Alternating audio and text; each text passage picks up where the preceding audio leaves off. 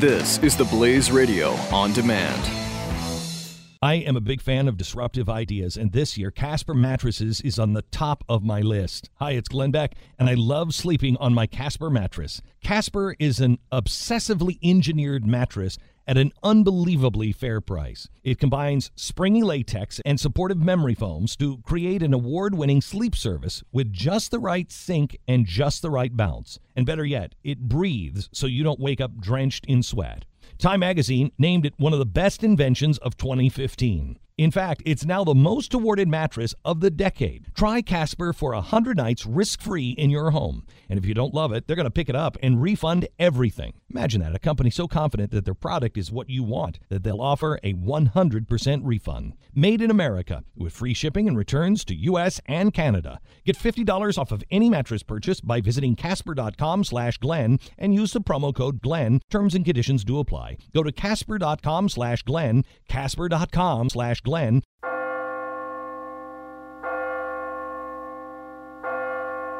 You're listening to the Church Boys Free Fall Q&A.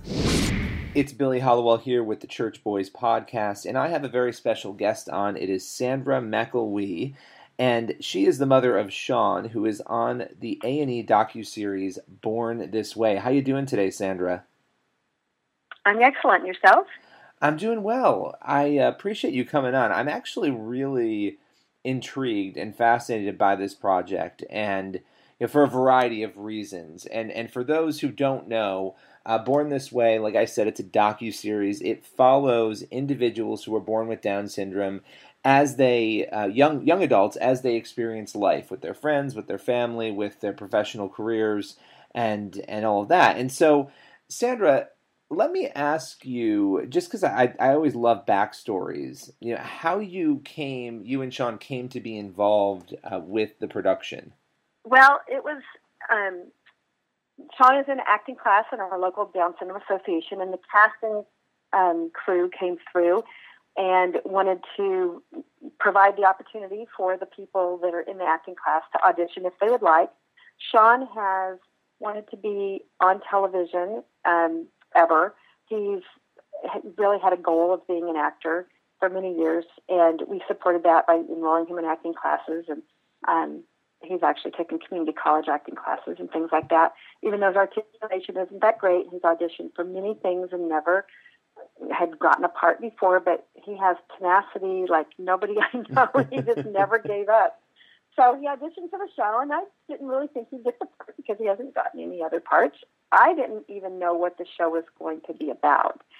And when he got a call back, and then he got a final audition, and then was cast, that's when we really found out what the purpose was. And um, I just had this little that that little voice of God in the back of my head going, "Do it! This is going to be a game changer for people with Down syndrome." Well, and I think that's sort of the key here that that I think is fascinating. And I think A and E should be commended for for taking on a project like this and and really diving into I think a topic that a lot of people don't understand. If you're not experiencing it um, or know somebody who is experiencing it, you don't really know a whole lot about it.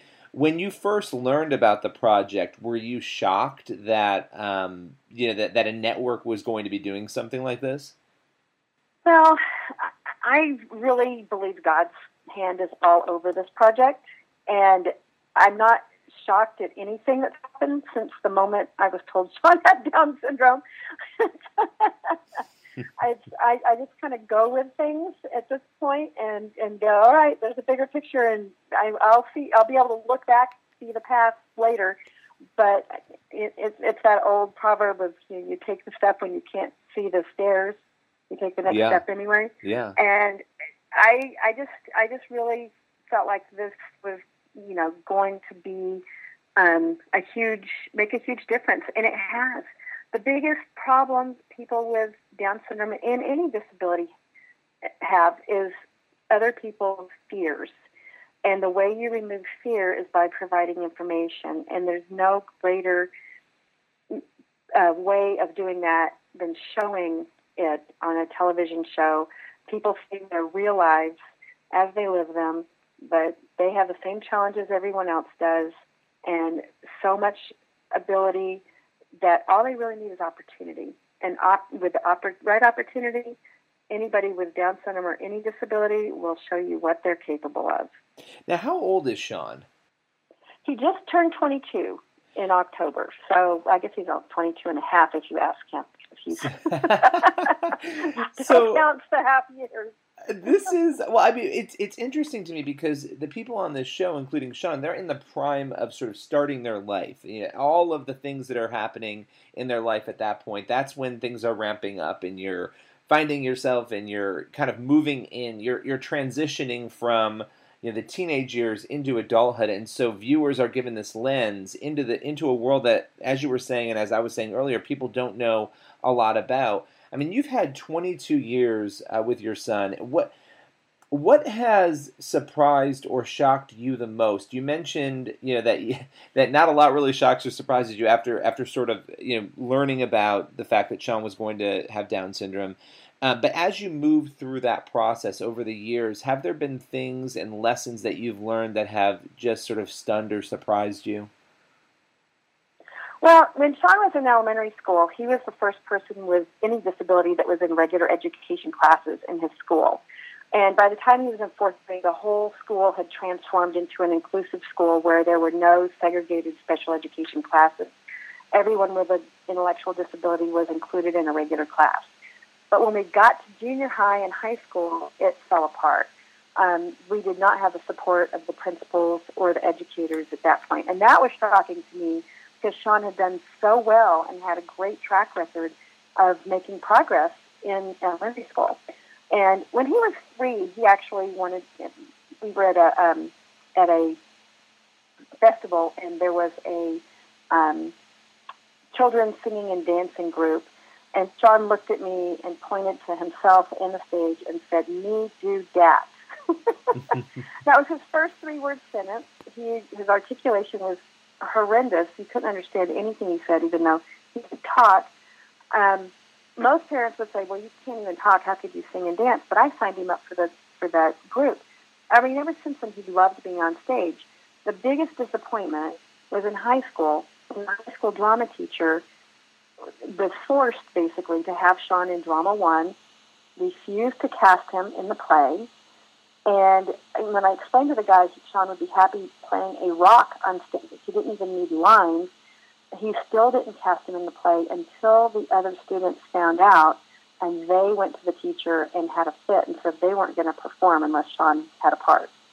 You know, um, it makes you wonder what's wrong with people that they, you know, that something like that that people would react that way. It really that that has to be frustrating I would imagine for you. It's frust- it's frustrating to me oh, hearing it. It was so frustrating. I ended up writing a book about it. and, and, he, uh, the teacher, you know, explained to me that he really. I mean, we're in California. We're in the heart of the entertainment industry. He had to really spend his time working with people who had an opportunity to be in the entertainment industry, and he couldn't waste his time with Sean. Well, I would love to know how many others of Sean's classmates are in the entertainment industry now. yeah. Well, um, and I think that example sort of leads me into my next question. And you know, I want to ask you about about the um, triumphs and the tribulations. And I want to just start with you know when, and I, I know that some of this is explored in the show on, on both ends of that, the challenges and and, and other things. But what are some of the harder elements, the things that you've had to deal with? And I think you just mentioned one of them as a result of people not understanding. That that's really it. It's prejudice. People have a uh, an idea of what they think people with disabilities, people with Down syndrome, are like and what they're capable of, and it, it's I mean it is truly the definition of prejudice. You prejudge. And every person with Down syndrome, every person with any disability is an individual, and they all have their own strengths and weaknesses, just like everybody else. And taking away the unknown, taking away the fear, is really the goal. My my goal for this show, um, for people to now, I mean, the world now knows seven adults with Down syndrome, and soon they'll know three more that they never knew before. Um, why do you and I don't want to step on hot button issues here, but I'm bringing this up because I want to make a point. But you know, you hear statistics about abortions and Down syndrome, and you hear all these other things and these assumptions that you know that people can't do anything when they have Down syndrome, which is not true. Obviously, we have a show with seven people, as you just said, who are showing how they're living their life. But you have all of these prejudices and all of these things that go on in society. Um, what do you think the solutions to that are, and why do you think why do you think we even have that? Why do you think people are, are even acting that way and doing things like what the music uh, or what the um, drama teacher did? Well, you know, it, it's if you go back in history, um, up until the, the late '60s, most people with Down syndrome, the doctors, baby was born, they told the mother and father, "Your baby has Down syndrome."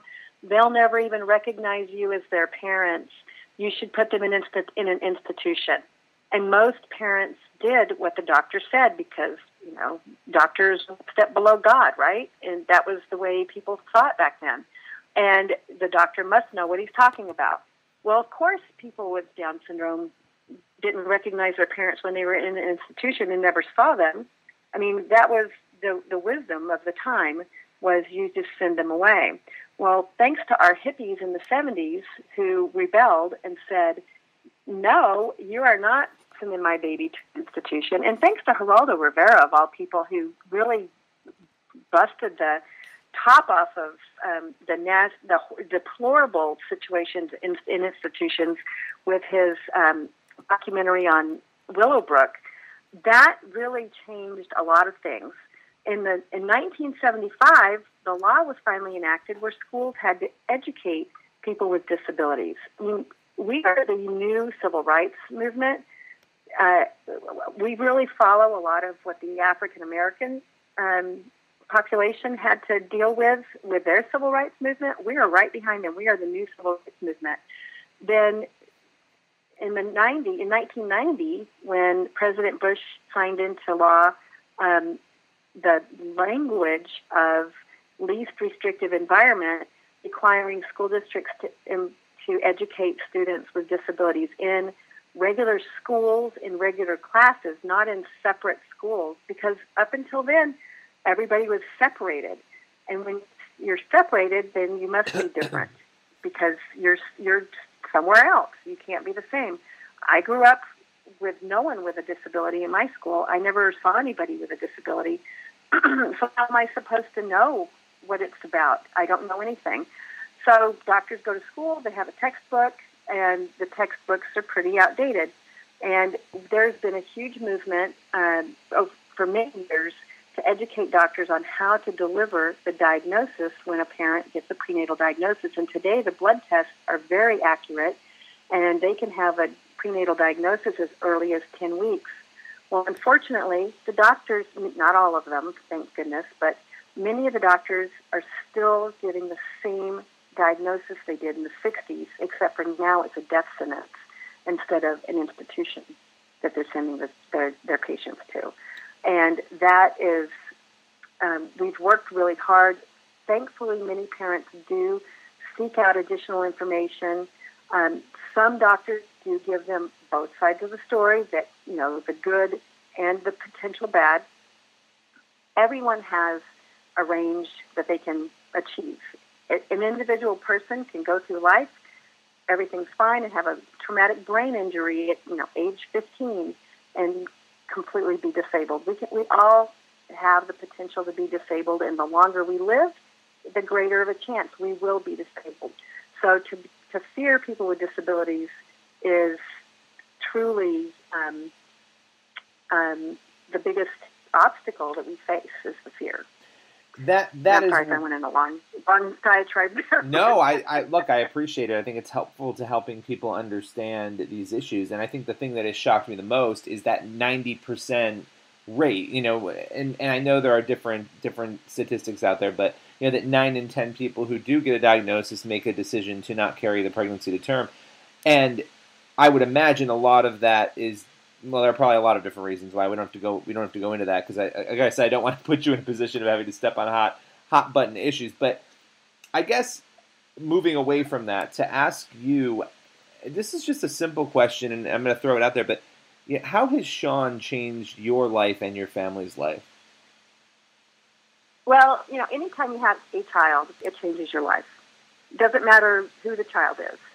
And my husband and I have a very strong faith. And when the doctor came in and told us that Sean had Down syndrome, we just looked at each other and went, okay, well, God's got a purpose for his life, and we'll just have to wait and see what it is because we we knew there was going to be, um, you know, great things from Sean. And Sean not only has changed our lives, he, he changes the lives of people he encounters around him. He changed his elementary school. He's got several of his classmates are in special education, physical therapy fields. Um, they've just moved into different fields that you know. And he inspired them at an early age. The um, he's now changing the world's perception on people with Down syndrome. So any person has, I mean, even one individual in the world has a chance to change the world, even if it's just the world around them. And Sean has just been given the opportunity to really, and the platform to really change the whole world, which is, you know, awe-inspiring. And my, I, I still sit here and look at it and go, "Wow." yeah, I mean, well, because never, here you guys never are would have dreamed this. Right. I mean, you are literally out there changing perceptions, and, and Sean is doing that. Um, and and I asked you that question. I know it's it's it's an odd question because I think it's so true. Every kid makes an impact on a family. Um, I think the the thing I've heard people say the most is when they when they hear of people having that diagnosis. Oh my gosh, you know, you have to. I, I heard one critique. You have to really be sure that you can handle that burden. I mean, I've heard people say things like that, um, and you know, you have to be sure you can you can um, manage that and take care of it. And you know, they'll say that sometimes in trying to understand why some families make the decision not to do that. What you were speaking to though is faith and um, and, and having faith in what is brought to you in your life, what you experience in your life, and I think that's a powerful message that we don't hear a lot in today's world. You know, we have a we all live in a world where none of us really want to. I mean, who wants to suffer? Nobody does, and there's a perception of suffering, an assumption. I think right. you know influences how people react. What would you say to people who might say something like that? Well, and and that is that just goes right back to them not knowing. I mean, if anybody that spends ten minutes with Sean would never believe he's suffering at all there, I mean, he is the most fun person. And oh, okay, I have to take that back. He does suffer. He suffers from um, not being able to take out er, on dates every single girl he asks out. They don't all say yes. so he's he really suffers in that area, and he still hasn't met Meghan Trainor. So he's you know he's really suffering there. but you know, just the the perception of suffering is it, it's it's really not there. I mean, yes, some of the children do have heart defects. Majority of them have heart surgery and are repaired and go on and have you know no effects after that. Any baby can be born with any physical or um, intellectual disability. I mean, it's but the suffering part comes from the outside. It doesn't come from the inside. Suffering is comes from people not giving the opportunities, not allowing. I mean, I lost friends. I had friends that, seriously, when I was in a really bad place, fed me um, and kept me alive when I couldn't even afford food. And they disappeared when Sean was born. I to this day I don't even know where they are. But I also feel like Sean was a litmus test for character and truly reveals the character of um, the people around us. And the great thing is, is when somebody's not um, doesn't have that character, then I don't have to deal with them anymore because they take themselves out of our lives. Well, I appreciate your time on this. Um, it, you know, my last question for you is: in light of everything we've talked about, and in light of the discussion about um, Born This Way, what is it that you're hoping people take away from the show? You know, if there were one or two things that every viewer could take away, what would you want that to be? That people with disabilities have great capabilities. They only need opportunity to show those capabilities. and that people would give people with disabilities a chance to be friends, to be employees, to be their students, and you know, give them the opportunities they need to shine. Well, this has been great. I really, really appreciate you taking the time, you know, to talk with me today, and I'm excited to uh, see the show. Now, the show premieres, the second season premieres on July 26th, correct? July 26th on A&E um, Network, and season two is going to blow season one away. Well, I can't wait. I'm looking forward to it, and I know other people will be as well. Thank you again for coming on the show today. Thank you.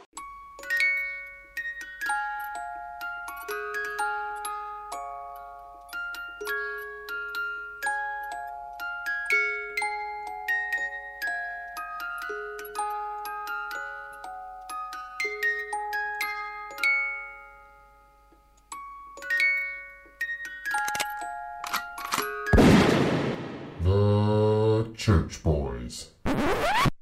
The founder of this company 10 years ago was trying to sell his house. He's, you know, he's kind of an important guy and he said to his wife, "If this is what it's like for us, how do people who have no clout ever get around this?" So, he started a company and it went into business I think 3 years ago. Their deal is their word is their bond. And they are people that listen to this show. They are just like you. Now, how can I say that?